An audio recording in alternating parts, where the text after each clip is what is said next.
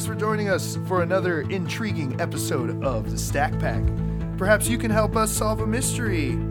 And saying that, I hope that's not a copywritten phrase. How's it going, guys? It's going. Yeah, don't take us down. I'm gonna tell everybody what happened and we got fucked. yeah, sorry for blowing up your uh, podcast feed this uh, this week. I had to put up all the episodes um, all over again um, because the fine people. I don't know who did it, but I'm pretty sure it was probably the copyright owners, and you know, good for them. They own the song. Uh, I just kind of. Um, I figure we talk about unsolved mysteries all the time, but um, it's all right. So it took a little bit of time, but we do have a new intro music, which you're probably still hearing right now. Um, it's kind of like a it's, spooky. It's like you two Stranger Things. Uh, it's kind of like a, I don't know. It, it's it's common use, and whoever made it, um, thanks. I don't Maybe know. it's a I just downloaded compliment, the though. website for free. Maybe it's Um, a compliment we got busted. I mean, that means someone must be listening. I did. I did. Yeah. Uh, we've had a lot of listens. I'm surprisingly, it seems like people are actually like, kind of checking out like all the episodes. Um, like we have. I don't know. We have some some like. I don't know. I was surprised. I thought I would. I would have been like, oh, I put all these episodes up, and there's gonna be like zero listens, and I don't blame anybody because they've heard it before.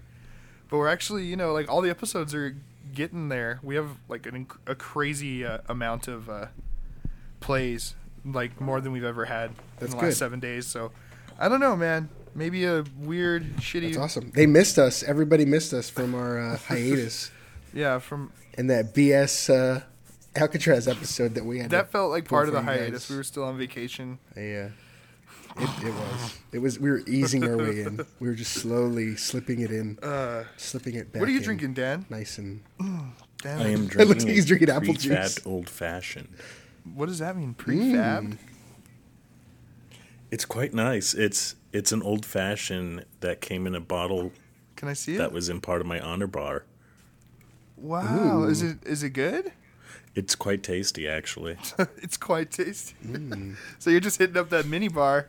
I'm drinking a Miller Lite. Uh, there's a fancy, there's a but it's- it's martini one that I really want to drink, but uh, I don't have any olives, so Oh, nice. I'm not going to touch Uh, that one. I had a couple Uh, Jack and right, Cokes well, you guys want to jump in because there's a lot, a lot of cases in this puppy. Oh yeah, Yeah, this five is a, this is probably my favorite episode out of all the ones that we've covered so far. Th- this has like something for everyone. Um, and it's not the Chupacabra episode, but it's close. it's pretty close, and this one uh, fucking this one makes me worried for the chupacabra episode, though. I'm. Why is that? Uh, Bigfoot kind of let me down. Oh no! Oh, I way. like. I dude, it didn't let me down at all. Like I I've mean, been to it Pikes just- Peak when I was like a little kid. There was and and I was I was very excited to see that I might be hanging out with Bigfoot and his child, as we'll find out. But but but we gotta earn it. Let's get there, guys. Let's get there. We don't talk about son of Bigfoot till um, at least the middle of the episode. All right. So the first case is an unexplained death. It happened um, in uh, Bradbury, California, in a very affluent neighborhood. I like when Robert Stack says affluent. Um, but we're gonna be talking about uh, Mickey Thompson, race car extraordinaire. Yeah. This guy loved the fast life. 80s drum. He did not like the good life. He liked the fast life. Yeah. Oh, He's yeah. pedal to the Just floor, like not Ricky pedal to the metal.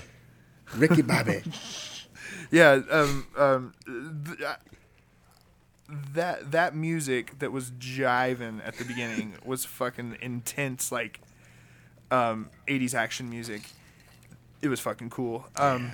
But this is actually a crazy story. So this guy, he was like an innovator, right? Like he did a bunch of stuff, cool Dude, stuff in the race car community. This guy was a badass. What do you mean innovator? He was a badass. his, his 60, He was a legitimate his, his 1960 badass. Challenger broke a world record, right? Reached up for, Yeah, reached 400 Yeah, miles he- an hour. First uh, one to reach 400 miles an hour. Over 400. Living. I was going to look that up, but I got consumed by something else.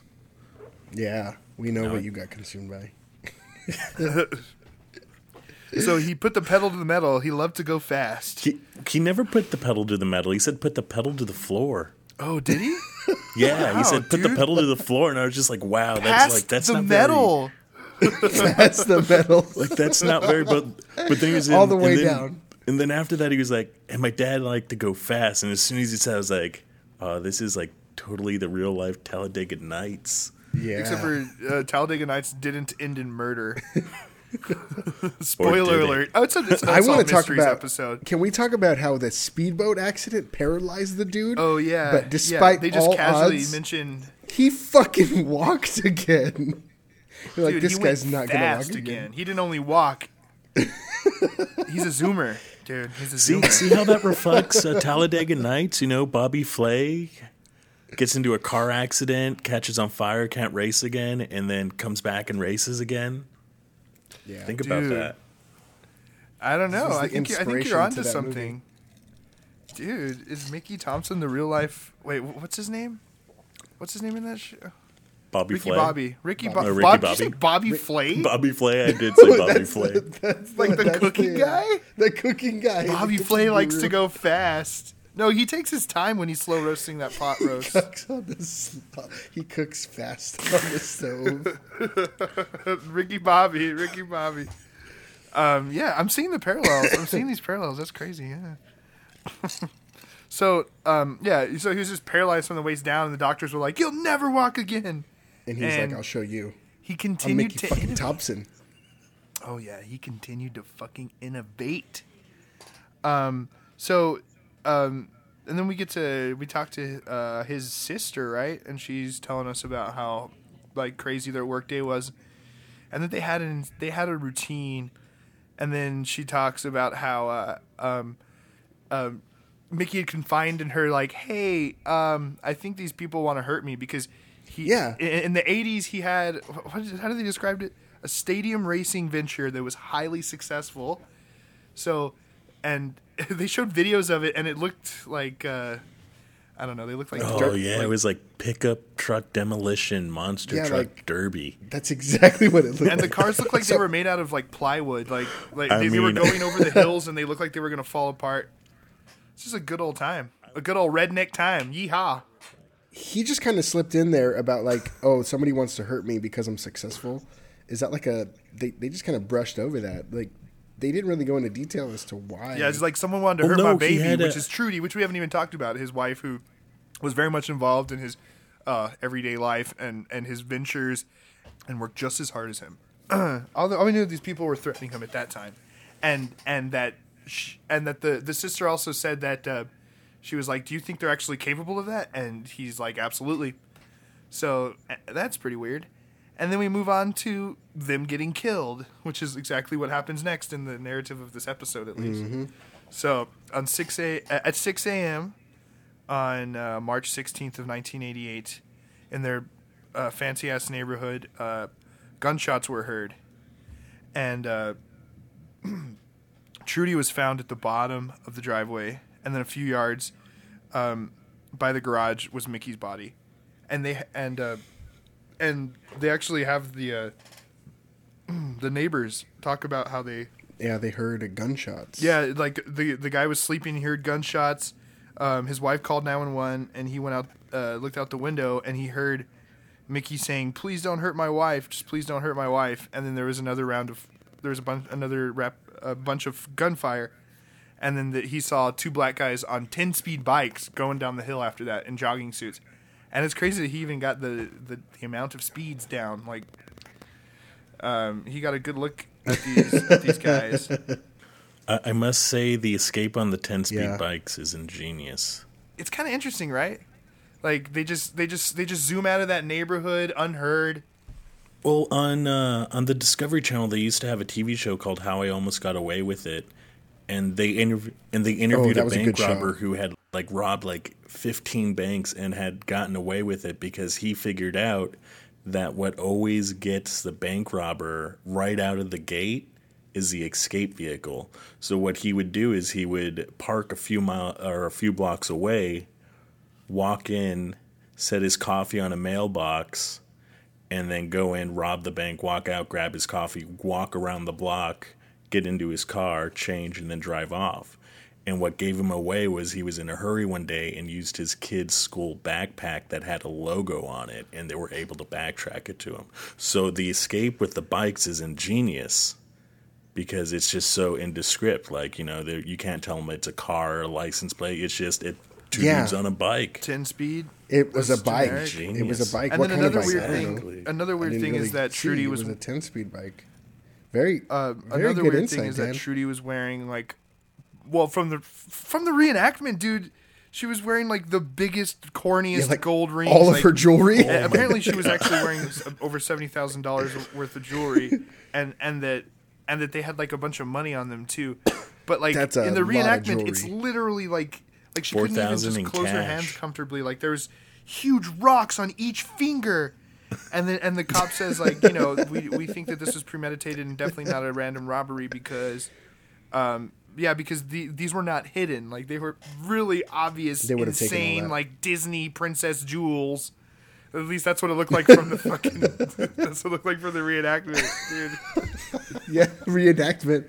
Yeah, that was seventy seventy thousand dollars worth yeah. of jewelry on and, and. The and then also the stun gun the stun gun which which um, they asked around everybody that knew the Thompsons and they were pretty sure that the stun gun did not belong to them But let, let me ask you: if you were afraid for your life, like you know, if your girlfriend told you, uh, like, "Hey, someone's out to get you," like, wouldn't you want to have a stun gun and like? yeah not maybe tell but anyone? but there's there's um true, very true. um so th- i mean there's competing theories but it's really like I, I think i think what the cop said is right because you know these were loud gunshots that were heard off in the neighborhoods.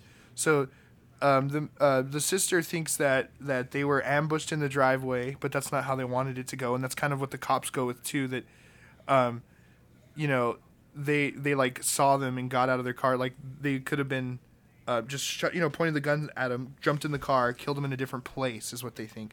And possibly the stun gun was there to like you know scare him or the lady could have pulled it out like you said because it, it, it does seem like maybe it probably was hers now that i'm thinking about it because it's like you know the co- the criminals definitely wouldn't have left that shit behind if they were smart enough to fucking swoosh away on 10 speed bikes without making a sound.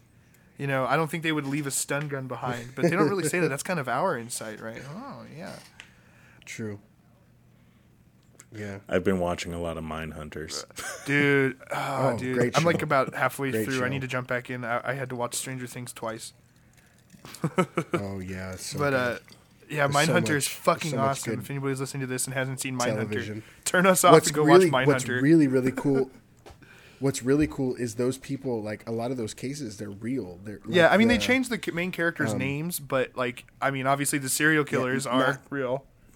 Yeah, not the serial killers. The serial killers are real. Like, uh, there's some two other podcasts that I listen to, and they both covered that the the first guy. Ed Kemper, yeah, last Um, podcast on the left did a yeah, huge Ed Kemper. thing. Ed Kemper's That so creepy, man. Is The co-ed so killer. awesome. Yeah, dude. Yeah, it's a great show. Check he, it out. It was fascinating. And then one of them played his uh, his interview tapes. Those are so fascinating. yeah, oh yeah, he used to he used to like narrate books, and he was very lovely, and everyone liked him. But he cut people's heads off and had sex with them. Yeah, what's crazy? Yeah, yeah. we won't get into it, but yeah, he So- had a, he has some crazy stories. Definitely go watch Mindhunters if you have. Yeah. So, um, yeah, yeah. So that stun gun, it's kind of weird, and the lack of silencers is also weird. So, they were probably gonna abduct him, and it went wrong, and then they just shot him in the driveway and took off. Um, and two 10-speed bikes wouldn't have looked that weird in that neighborhood, you know. Those could have been easily ditched. yeah, just going out for a morning ride. Yeah. Mm-hmm. So that's where we're left. Like, um, Shit, we're better detectives than these guys. Well, who knows?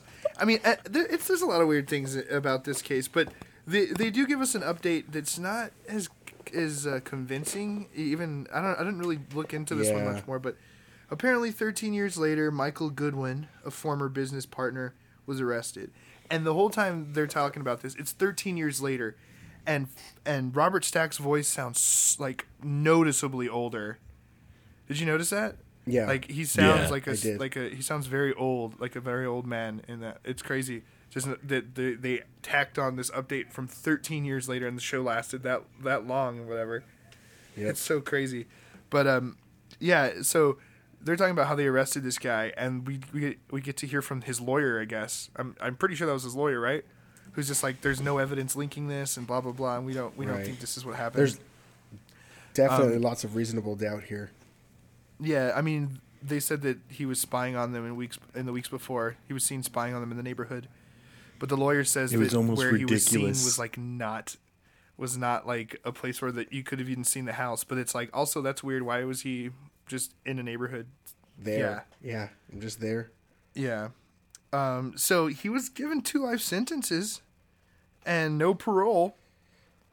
But they never caught the actual guys. They never found the yeah the two black they guys on ten speed they bikes. They believe they escaped to Florida and then ultimately the Bahamas. There's a million dollar reward out still today. maybe maybe the stack pack needs to get on the Uh, that's yeah, that's. Uh, I don't want to mess with those guys. If they could kill a cool guy like Mickey Thompson, What what got him was there were there was a lot of witnesses because apparently uh, their biz, his business partner bragged a lot and bragged about killing him. Hmm. Damn, Still not convinced.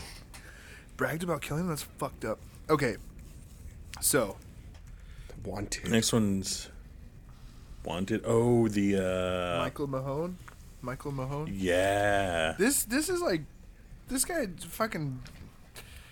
He like escaped from prison like Houdini? what three times, two times, Dude. two times. They, yeah, Yeah. they say two times. They show two times, but I, I could have sworn Robert Stack said three. Well, he escaped from police. Ah, this guy's a squirmy little motherfucker.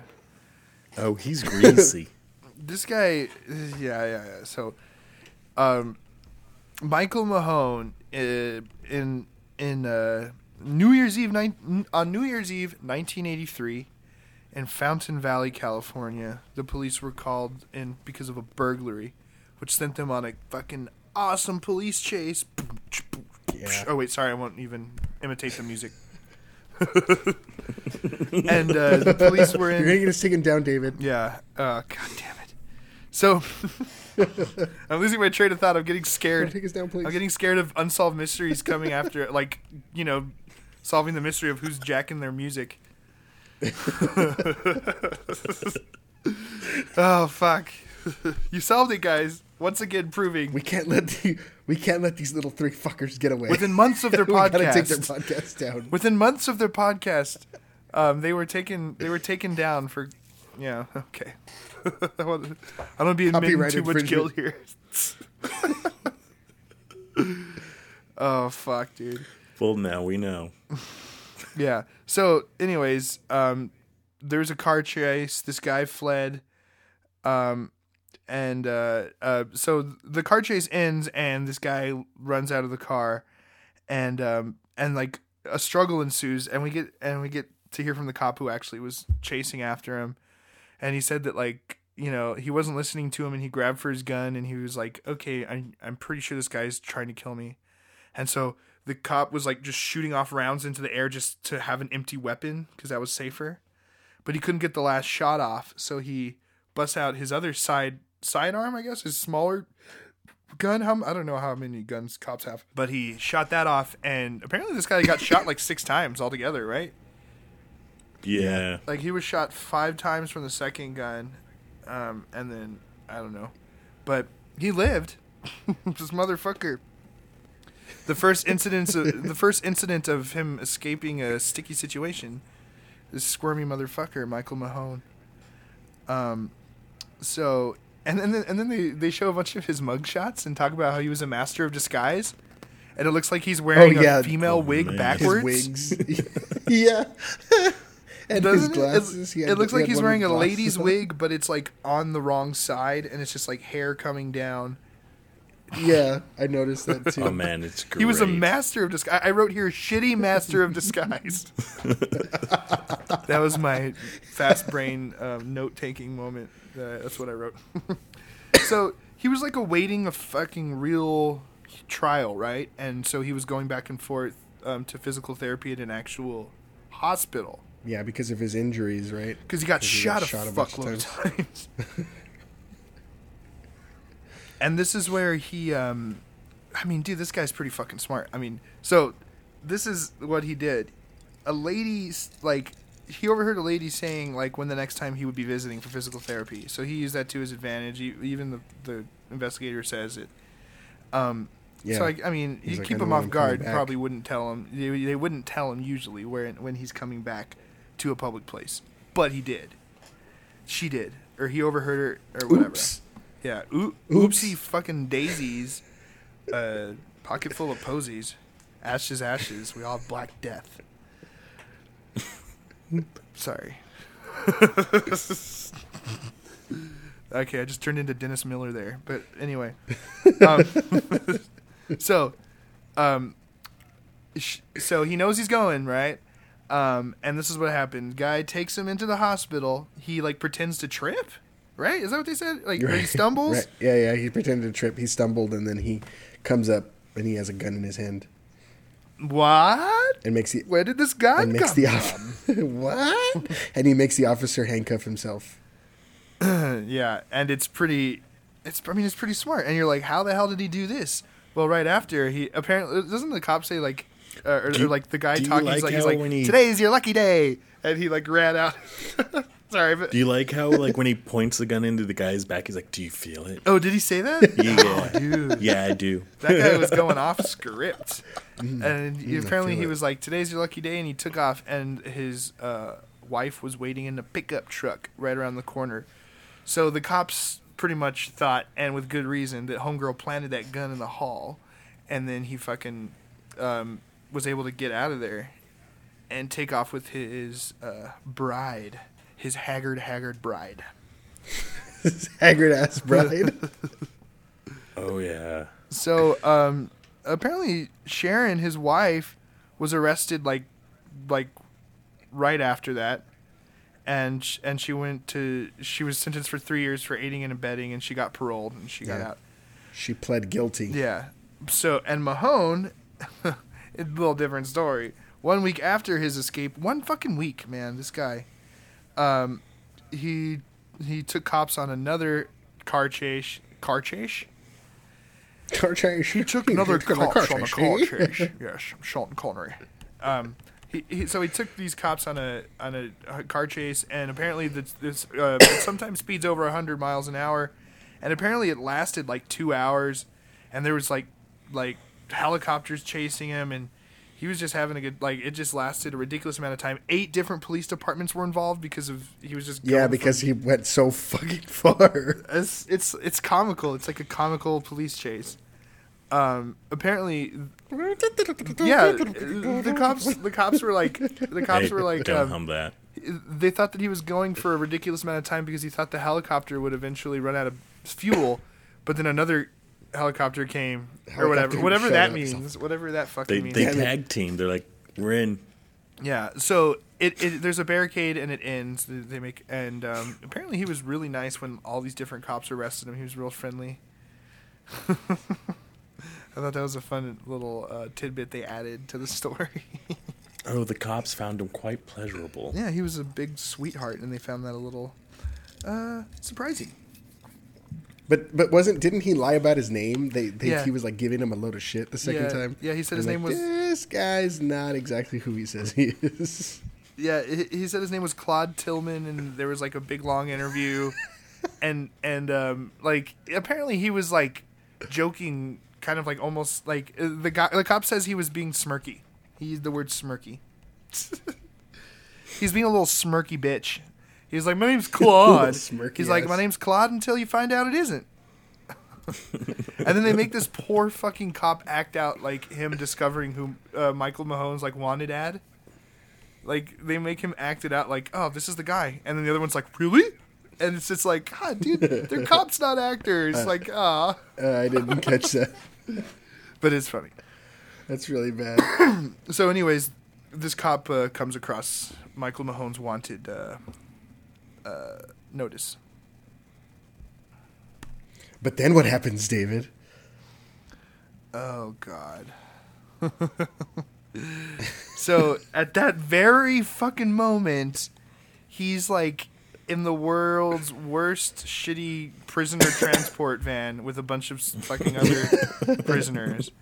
This fucking um, guy leaves because he's actually like taking a prisoner to court, literally taking her inside, and um, by the time he comes back, uh, Michael Mahone and an accomplice have fucking kicked out the window and taken off.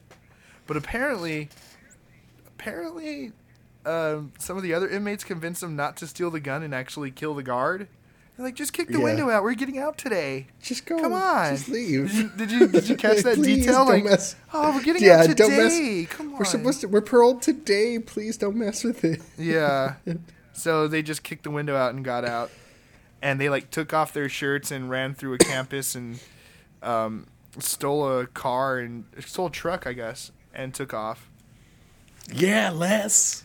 And that's where and that's where like this initial story ends. Like, oh, they think that he, he's with his wife somewhere, and um, of course, immediately, um, a, a nano a nanite nanoseconds after our broadcast, the FBI got a call from some creepy lady who sounds like a robot. yes, I couldn't understand a damn word she said. I thought the voice was to like disguise her voice. Yeah, but I thought the voice disguise was like it sounded like it, it, I mean, you could tell whose voice I could if if it was one of my friends' voices through there, I could totally tell it was them because it's just slightly ro- robot robotized, robotized. Like it just slightly sounds like a little like machiney. I don't know, but it's pretty funny. Um, and she says that she was watching the segment. She's like that. She didn't think anything of it until she saw the wife, and then when they showed Michael Mahone again, she was like, "Oh yeah, that's them."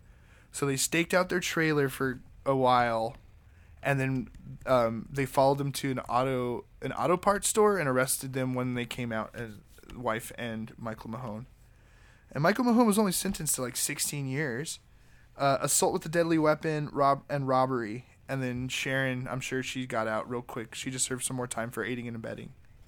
yeah, they're probably out hanging out somewhere. Yeah, they're probably Uh, they were released, I think, 2006. they, doing some they had a beer. They're Doing having crime. a, a beer somewhere. Yeah, I'm sure. You think there's? I wonder if they're still married. Hmm.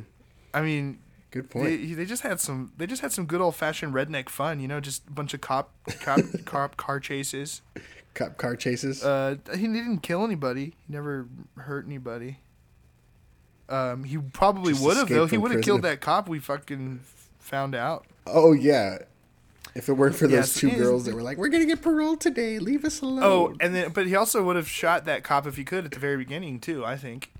I, I honestly don't Oh, think yeah. that they he would have killed the cop. Maybe he would have stolen, tried to steal his gun, but I don't think he would have killed that the guard in it's the your van. lucky day, Kappa. It's your lucky day, ha ha! He shoots It's into the sky. pew, pew, pew. Runs away. Today's your lucky day. I'm feeling I'm feeling lucky tonight, boys. I don't know.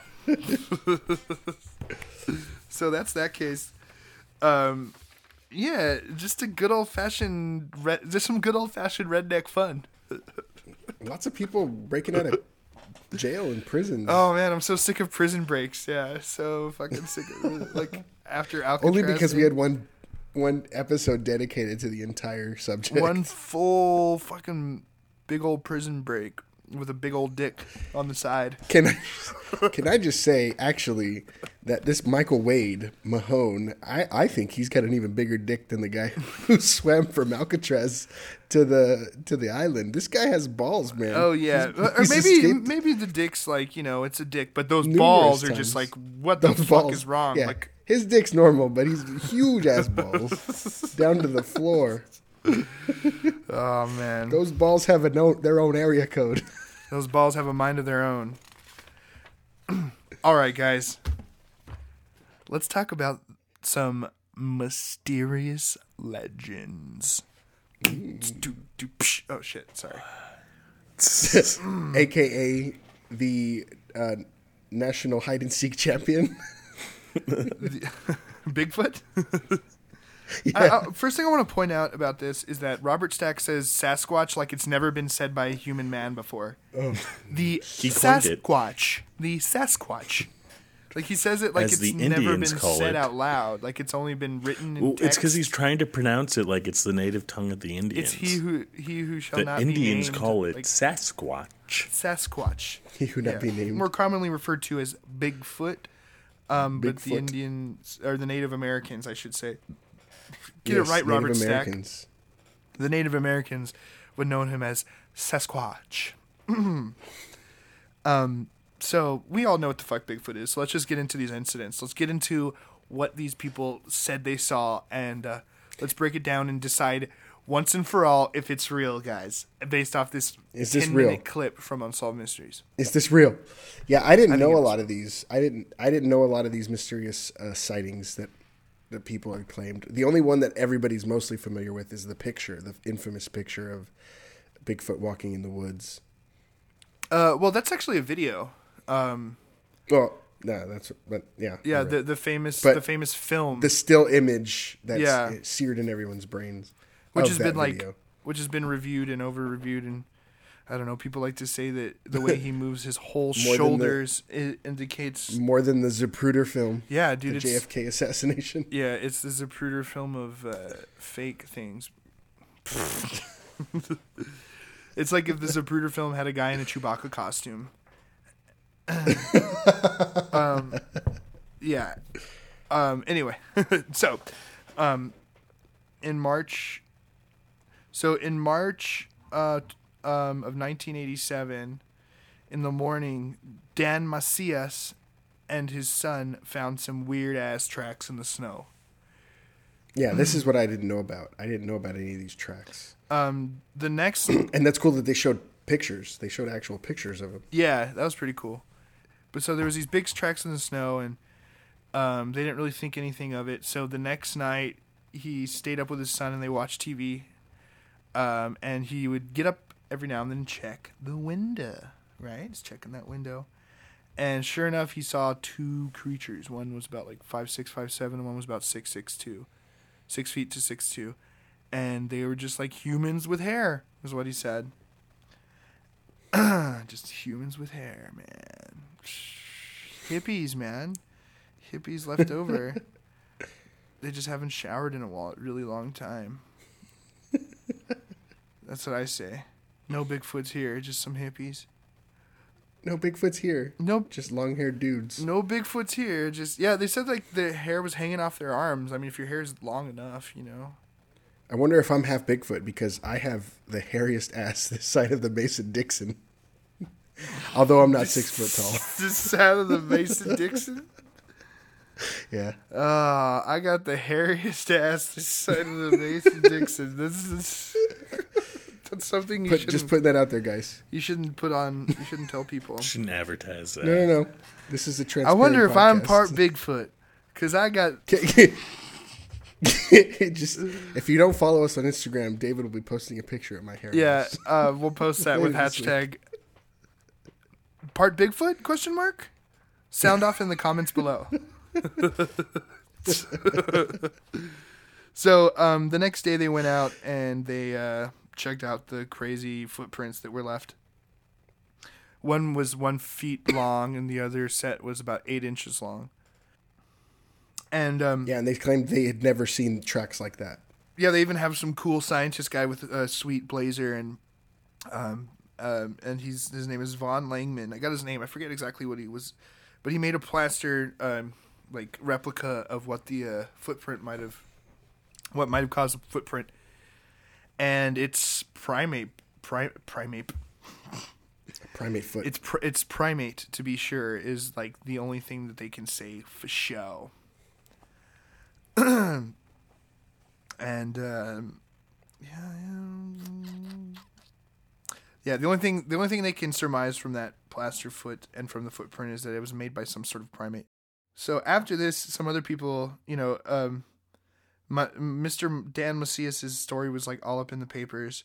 So this uh, other guy named Jeremy um, came came forward with a similar story that happened about you know almost 10 years before where um, they were hiking and he saw uh, like around the pikes peak region and he saw like a humanoid huge tall guy and he said that um, it was like a six foot man arms maybe a little longer with like an athlete's run.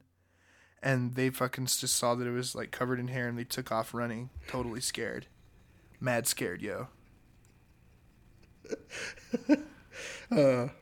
I'm just laughing at the, at the uh, the hairiest ass comment that I made. uh, oh well. So these guys named Jeremy were fucking this this group of guys called Jeremy were scared off by Bigfoot. Um, and then we get this anonymous guy, which I don't fucking. That makes no sense. This guy is scared of what the government, is scared or he's Bigfoot scared fighting that him? Bigfoot I don't watches know. unsolved mysteries prime times Uh, on prime time. He's like, I'm gonna, I won't do it. I won't do an interview. I, he's like, I'll only do an interview if I'm blacked out and you can't see my face yeah, yeah, because I'm scared of. I'm scared that Bigfoot watches unsolved mysteries and he'd be like, "I'm fucking coming for you. This shit's a fucking secret. I'm a secret motherfucker, and you went on TV." Yeah, I, I don't know. Yeah, he he wanted to rem- remain anonymous, but anonymous said that he saw a creature cro- pass his truck, run past his truck, and he said it was a man covered in hair. And he said it was scary, and that he like got out of his truck and kind of stayed behind, and then, and that's it. Um, Now the reenactments were really good on this. I, I, I liked them. I liked all Oh, the. yeah. the Bigfoot reenactments. I think the quality is, yeah, the quality is getting up there, guys. On this. Uh, Oh my goodness. Episodes. Yeah, I, Yeah, they're gotta most say. definitely. yeah. There's some good stuff. They're actually getting a little better. I do admit. I will admit that. Um. Yeah. So okay. So and then back to like the present day of this episode at least. Um, there was like a cabin broken into by a large animal, and by the time the person ran back there, there was a smashed window, but nothing there. And the next day, two boys uh, found tufts of hair, um, like where the animal had broken in, and they got it professionally tested by this guy who seemed very excited. Yeah, and the whole time before the animal that's testing, I was like, coke okay, that was a bear. Okay, and then the animal tester guy comes out and he's like, no, fuck you, Eli, you're wrong. Yeah, and, and it's kind of We- weird. He's like, he's like the only things that he hasn't uh, ruled out are human and chimp, or some sort of uh, primate, or some sort of uh, yeah. chimpanzee type. Um, and he was like, how that could go unknown unknown for centuries is beyond me. But he seems like he's like Telling it's you. definitely either human or monkey. Hide and seek champion. Telling you. I don't know. Or it's Eli's hairy ass rubbing up against the screen door. oh no, Tufts of hair. That- tufts, Eli tufts. Is your does your ass like have a mind of its own at night and it goes off on all Oh. these like it, food uh, benders? It breaks into people's homes Oh, and it's bad. steals their and goes through their trash. Oh, it's bad. It looks like Cookie Monster sideways. It looks like Cookie Monster. Oh my god! Feed me cookies. Feed me cookies. Oh. fuck. so it's either Bigfoot or Eli's hairy ass. You've heard it here. Uh, we presented a new theory to the conspiracy pool. Um, Bigfoot researchers are going to be talking about this for months, I think. Do you think uh, Bigfoot listens to podcasts? Well, uh, according does. to Anonymous, he watches Unsolved Mysteries, so I think we should be aware um, these Bigfoot people might have pretty good technology. These people. What these about Son of Bigfoot? Wait, say that again. Sorry, you guys are kind of breaking up. right now. I said, what about Son of Bigfoot? Son of Bigfoot. Yeah, we didn't really talk about Son of Bigfoot. Um, obviously, that person said he Oh, saw he's a, there. a smaller footprint and the smaller version of Bigfoot. Um, The eight, the eight incher Bigfoot. Eight incher. yeah, that eight-inch foot. That's pretty big foot still, though. Not gonna lie. Well, not really, huh? Yeah. No, that's not really that big of a foot. It's definitely a child Bigfoot, or or a little I don't know, foot, if you will. Um, Dan, is that pretty big? Is eight inches pretty big? If you're Bigfoot, I guess. no, not really. Uh. if you're a Bigfoot, it's probably not, right? I would say. I mean, if you're Bigfoot, that's kind of small. I, I want to talk about S- Robert Stack's look in this episode. He donned. Oh did you notice how he gosh. donned that sweet ass turtleneck and that like Puffy North jacket. Face jacket? Yeah, totally ditched the trench coat for this episode. Dude, I didn't notice. No, no, Went he had that. the trench at the end. Well, he went for that that uh, that Pacific Northwest look. Oh yeah, that uh, uh but you yeah you got to cap it off with the trench, right? You gotta, Oh yeah, you have to. it wouldn't be Robert Stack without that trench. yeah, dude. Um, but yeah, he's getting a little ballsy with the fashion choices, and I do appreciate it. I think it's a good, good move. Um, but yeah, the next case, um, Yeah, yeah. The next case, it's, it's with the Lost Heirs ones, right? Of George J. Stein. the mysterious Yeah. George J. Stein, lost heir. Yeah. I thought this was, I thought this was interesting as well as Dan. Da- David didn't think it was that interesting. What? Oh my gosh! I mean, it was just so, so the right whole after story begins Bigfoot. I mean, uh, come on, guys, F- fucking Oh, George. well. but anyways, But in, in hindsight, though, I mean, this is the most interesting Lost Heirs I think that we've covered. I think. You think so? Most Was he was he a, a haberdashery road Yeah. salesman or was he a notorious postal bank robber? That not, that doesn't intrigue you? Nah, I don't give a shit. Wow. No, I'm just kidding. No, yeah, it's pretty cool. so so like this whole thing starts on October twelfth of nineteen thirty six with a deposit of hundred and twenty bucks under the name of George J. Stein. And then I guess they don't really explain in the episode like why this guy is looking up the deposits, but apparently he had opened up several bank accounts. I think it was what eight across several different states. That uh, in today's current dollars, well, back then, uh, equates to like hundred and thirty thousand bucks.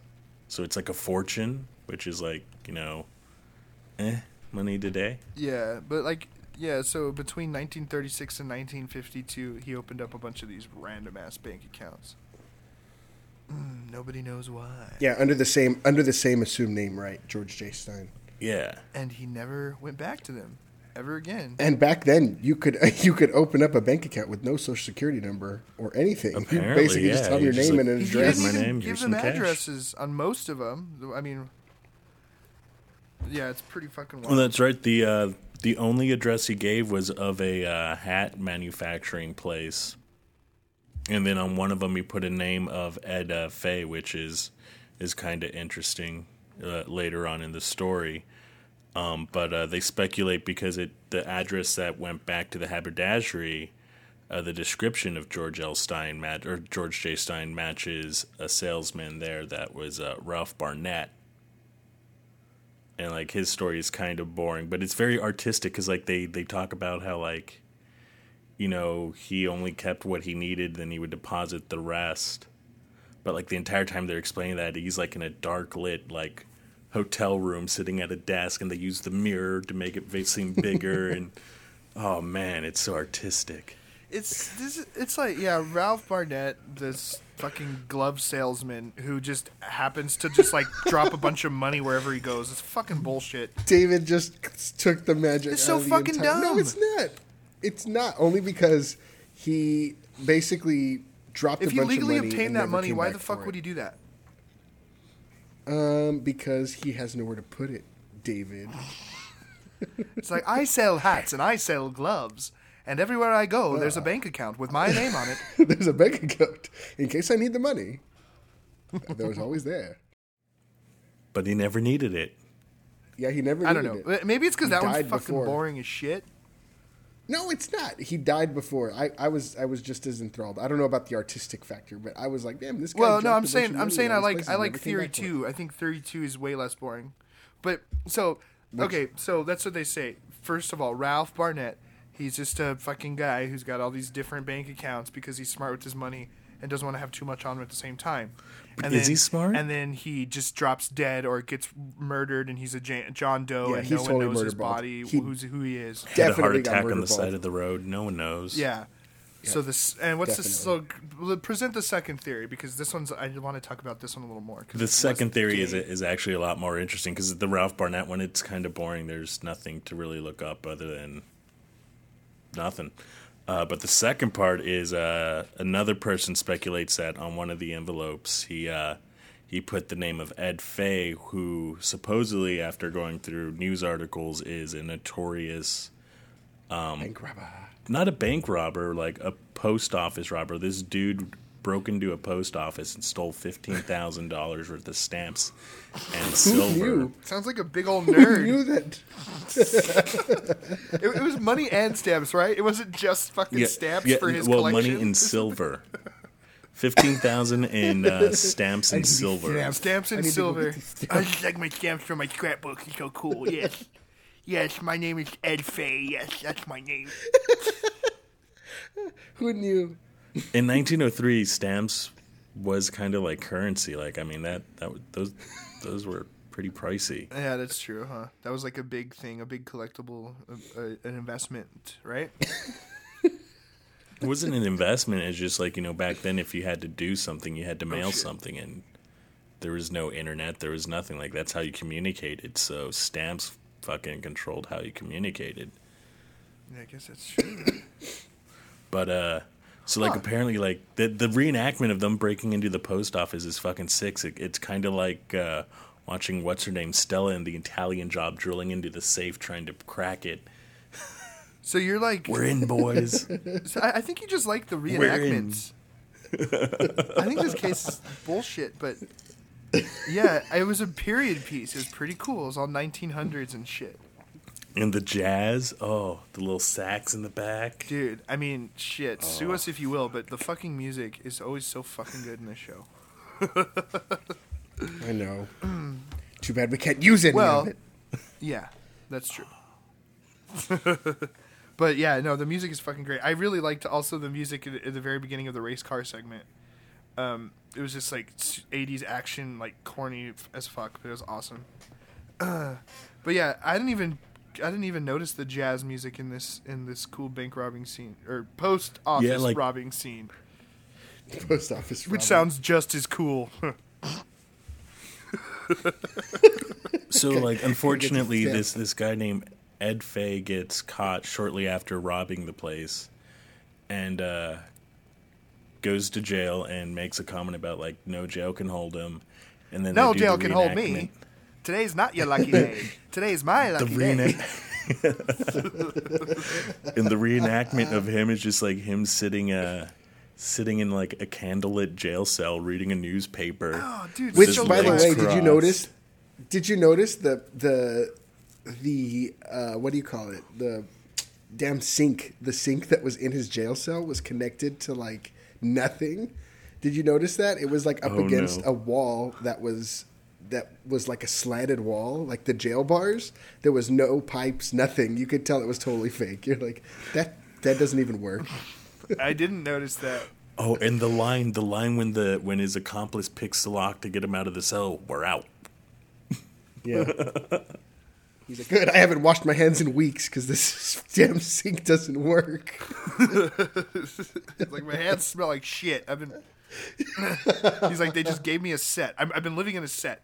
and then uh, and then like escaped on horseback and was never seen or heard from again. yeah, it shows him crawling out the window and jumping onto a horse. How fucking cool! Well, this was in the 1900s too. 1903. Yeah, Um, and uh, 1903 the, the lady. is what Robert Stack said. yeah, 19, not not not nineteen. Uh, 19, not 1903. 1903. 1903. It was still super close to the 1900s in, in the 80s, so they called it 1903. No, I don't think that's correct. so Ed Fay, um, yeah, he escapes and is never seen again. Um, and this like lady that is supposing that um, our George J. Stein might be Ed Fay, um, is you know in the 30s and 40s he would have been in his 60s, late 30s, early 40s, and um, he could have changed his name. But it's like, did it's I what I don't understand about this is this is assuming So basically, she's assuming that he changed his name and started laundering his money by making small deposits into checking or, or savings accounts But across the nation. how did he? How would he have had his money still? Like I don't know. I don't know. That was kind of bullshit. but really got that. me. Like he he got. I mean, he got caught after after this uh, robbery, right? right after No. the robbery and then escaped. Yeah, but um, what really got me interested in this is because she said notorious robber Ed Fay, and I decided to Google Ed Fay. There's there's nothing at all, like nothing. infamous. He's infamous. Like there's there's nothing. The robbery did happen. The robbery did happen, I believe, on October twenty sixth of October or October 26, 1903, and the accomplices that were arrested shortly afterwards on a train towards Chicago were Patty Flaherty and Charles Dennis. who had escaped from a jail in 1902. Damn. So you can't find anything of the name Ed Fay? No, but like like diving ghost. deeper into those two things, like I found an article where like how they got caught was um someone spotted them on a train and when they pulled into the next stop, police surrounded the train and they uh got into like a shooting spree where uh one of them was like shot in the thumb Wow. and then the other one was shot in the back. Both were arrested and taken back to jail. And they said a third accomplice got away, but they don't know who it is. But yeah, Hmm, that's so weird that like this Ed- lady found all this stuff on Ed Fay in like fucking microfiche and Google has nothing. She she went to Wait, say the that again? local library and just looked through it I, all. I I looked at the the photo that she was looking at, and it just says you know clever burglars. Like, like it never says mention a name. Like the article I'm reading is from Inner Ocean of uh, what is this? I think it's Inner Ocean, Illinois.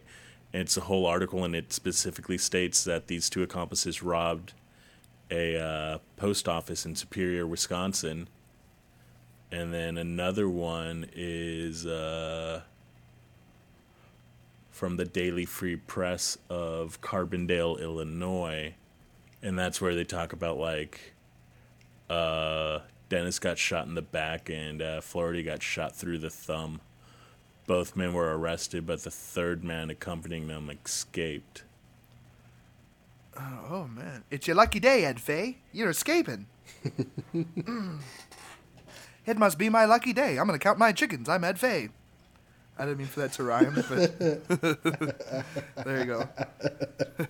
It's your lucky day. I'm gonna count my I'm chickens. I'm gonna count my chickens and my fingers and my toes because my accomplice has no thumb. And then it talks about how like women and children were like cowering and stuff. It's crazy. Dude. So there was a shootout on the there was a shootout on the train? That's what Yeah, that happened like, like, when the train was in motion? No, like it pulled into a uh, like a train station, so it's like uh, information furnished by the conductor. The police were on the lookout for uh, lookout for imposing or imposing for Patty Flaherty and Charles Dennis. Uh, these men are said to have broken out of jail October third, nineteen oh two were confined to a bank robbery. They are also suspected of a post office robbery in Superior, Wisconsin last Tuesday night when 15,000 in silver and stamps was taken. When the train arrived at 4 p.m. at 4 o'clock in the morning, a posse that had followed them on the train surrounded their car. The suspects immediately opened fire. Frightened women and children cowered behind the seats, and the detectives returned fire Wow. and it says Dennis receives a bullet to the back and Flash or Flaherty was shot through the thumb. Both men were arrested, but a third escaped. So that's probably Ed Fay right there, obviously. But she said notorious, yet I couldn't find shit. Well, the third one was Ed Fay, the one who escaped, right? Because they said that he escaped and was never seen again. I mean, the people he was escaped with um, got caught. I sent a But it also it, it does it makes it seem like he only escaped with one person though. I don't know. Uh, that's interesting. So we have two different narratives. But um, anyways, was George Day Stein a bank robber or salesman? Probably neither. I don't know. Well, his money's still out there. You can uh, claim it if you can prove that you're related to him. Also, you need his signature. Apparently, Yeah, that's like not gonna happen. yeah, that money. And didn't they have like forever five people like claim that it was theirs and I wonder if any of these lost heirs have actually ever been like solved after, or if the information would even be available. You know, it's just like fucking like financial shit. what about if DNA? Did they have any of his DNA. DNA? I don't think so. Oh no. I mean, if they're asking if they're asking for someone to match his uh, signature, I don't. I mean, I, admit they must not have any fucking. But that was like back then. That was like back in like nineteen fucking eighty nine. yeah. Well, eighty-eight. That shit was new.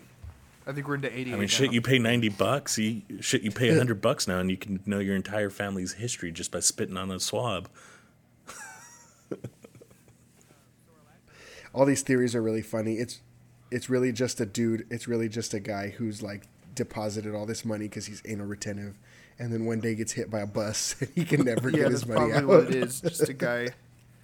Yeah, just some stickler, some guy who was really uptight with his money, and he just got yeah, like fucking, like a piano fell on him or something from like the fourth floor, and he was so messed up. It was just like John Doe. Never, never really knew his name. Uh, it's probably the reality of the whole case. We just solved it, guys.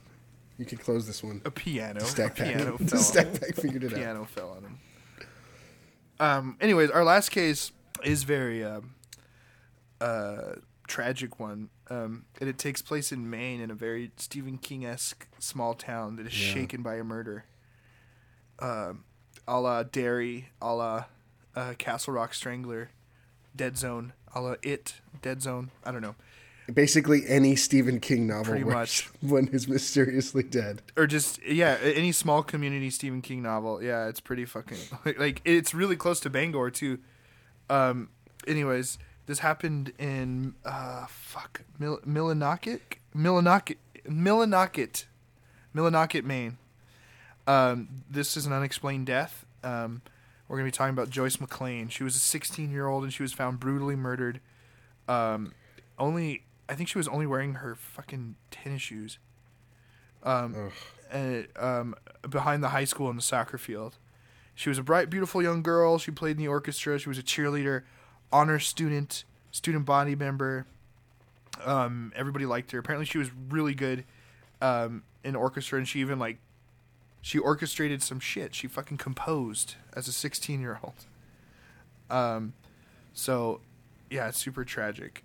Friday night, 8 8 80, August 8th, 1980 um, on at 7:30 p.m. she went for a jog, and uh, she was last seen uh, around 7:45 or 8, and she was um, she was seen like turning the corner to go run around the uh, soccer field. Um, and there was a real popular kids hangout there, uh, kids partying, kids partying over there. Was a really good uh, Maine accent of one of the investigators. Oh, that's a that is a really good Maine accent. I'm not very familiar with that area, so Yeah, I've never been, but that that was pretty good. I, I- we actually watched Pet Sematary yesterday, and Herman Munster is the old man in it, and he's got he's the one who says sometimes that is better. You know, he's got that like ridiculously thick Maine accent, but yeah, it was kind of cool hearing like this investigator. It was much more subtle and like less over dramatic than it overdone than it is in fucking uh, Pet Sematary, obviously. But um, yeah, so um, kids partied in this area, and there was like a popular. It was a popular hangout. There was kids playing softball. Um, did you just open wine for Jocelyn? yes, Joss couldn't open the wine bottle. He's all, did you just open wine for Jocelyn? Tell Jocelyn we said hi, and to enjoy her white "Hey," and to enjoy to that enjoy Pinot. your- and to enjoy that Pinot. Said, it Is really it is Pinot? Pinot. Oh, sweet. That's a good guess. I can see it was white wine, but but anyways, so kids are partying, um, and um, uh, you know, so so people think that there was like that maybe some of these boys were harassing her and took her into the woods and they wanted to like rape her, and they just ended up killing her because she wasn't cooperating or something. Um, another theory is there was like 300 non-locals that had started working at a paper mill, but that's just kind of brushed over. It's, there's not really anything to that. So this seemingly safe little like tight knit community is just like you know in shambles. Um, yeah, it also. I mean, it just reminds me of all my favorite fiction. It's like I can't imagine how that would actually be. I can't imagine how it would actually be to live in such a tiny little community. Yeah, You know what I mean? crazy, right? 26, I think they said 2,600, right? Yeah. Uh, another interesting thing is Robert Stack said that there was a petition sent to Unsolved Mysteries um, that was uh, um, to cover this case of Joy- Joyce's case, and that this petition had over the that the yeah uh, the population of Millinocket is twenty six hundred, and this uh, uh, petition had over six thousand signatures. Wow. So it must be the surrounding areas. Too. I'm Yeah, sure I mean, it was just it, sh- it shook up this area of Maine um, to the core because it's that's really fucking scary. Just this bright eyed like girl, and they even have her mom talking about how she was like planning on she was just planning, you know, she was just like getting her life started. It's fucking heartbreaking. I know. Um, um, they have this. The sisters starts talking about how like everyone left used to leave their doors open and kids would walk around at night no problem, and after her sister died, everybody was you know locked up and um, you know, started getting worried and taking the shit seriously. So it's pretty crazy. Um, we do get an update, and this is a pretty. It, it, I actually did a little digging on this guy. Um, Yeah, I did too. This guy's a f- fucking creep. Philip Scott F- uh, Fournier. For, Fournier is how I'm going to say his name. we don't know. Philip Scott Fournier. F O U R N I E R, right? Philip or Scott actually, no, there's no N, huh? There's no N, is there? No, there is. F O. U R I E R. It's F O U R N I E R. Okay, Fournier. So there it is, Fournier. Philip Scott Fournier was arrested and charged 35 years later. This because this he this guy got arrested in like 2016. He got arrested last year. Yeah, crazy, right? Yeah. So this guy had been in jail. He got arrested in two, in 09 and sentenced to six and a half years because he had child uh, pornography. So that was his most recent offense. He was a, and he had to and he's he had to be put on the Maine sex offenders list because of this. Um, but going back uh, in 1979, he had a burglary charge. In 80, he had a burglary and theft charge, and in 84, another burg- burglary charge. And apparently, this guy like had told the cops some form of the murder like as as early as like 81 but his story would constantly change so much that it was it was never like clear. And he even once said that like uh, uh, uh the cops made him say that he killed her.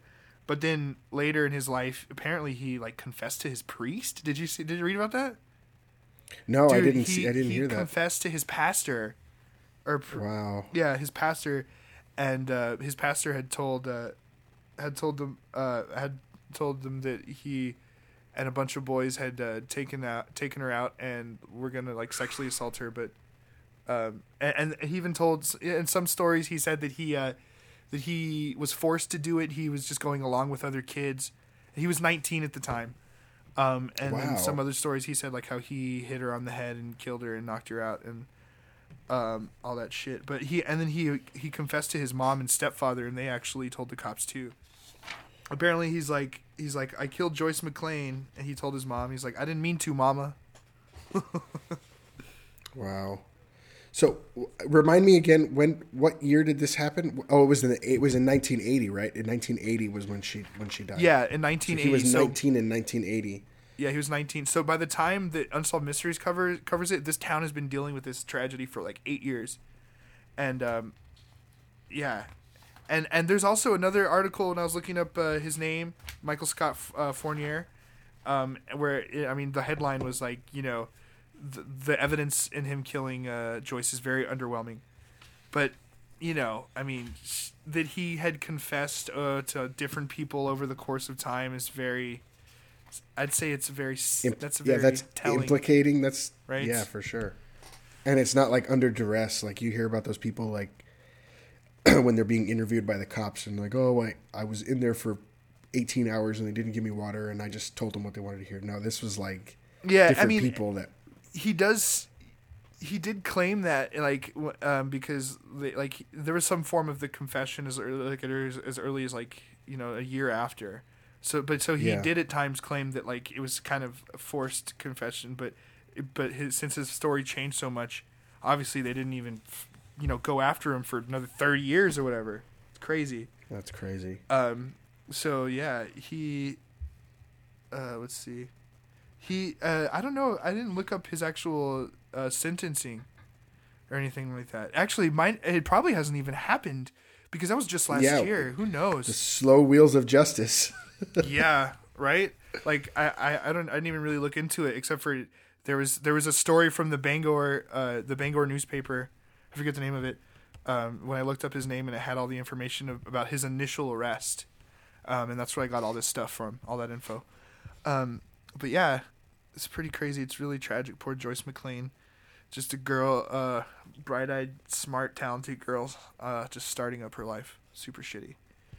but yeah, this is a super packed episode. Like you get like tragic murder, um, some funny Bigfoot, you know, unexplained mystery, some lost heirs. Like you can't really ask for more than that. Um, a possible mob hit. You know, who knows? Um, organized crime, whatever. It's just kind of had everything. Like it's. I- I'm glad we had an episode like this after that Alcatraz episode. Oh yeah, I Um, know. That that just didn't really feel like unsolved mysteries, right? No, No, it didn't. And and in turn, our episode didn't really feel totally like an episode, but it was still fun. I think it was kind of funny. I think maybe I'll listen to it. I'm too close to it still, but maybe like in six months it'll make me laugh. um, but yeah, dude, this has been a big old fucking episode. Thanks for tuning in. Uh, rate and review. Um, I'm uh, at Davy How D A V Y H O W on all the social medias. And I'm uh, road underscore Dan on all the social platforms. And you can find me on MySpace uh, and uh, LiveJournal um, at Big Bad Vinyl Dad. Yeah, and we're at, the Stack Pack on um, all of those things as well. We also have Facebook. Um, and uh, yeah, uh, for every mystery, there's someone somewhere who knows the truth. Perhaps that someone is listening, and perhaps that someone is you. Um, thanks so much for listening, guys, and uh, have a great week.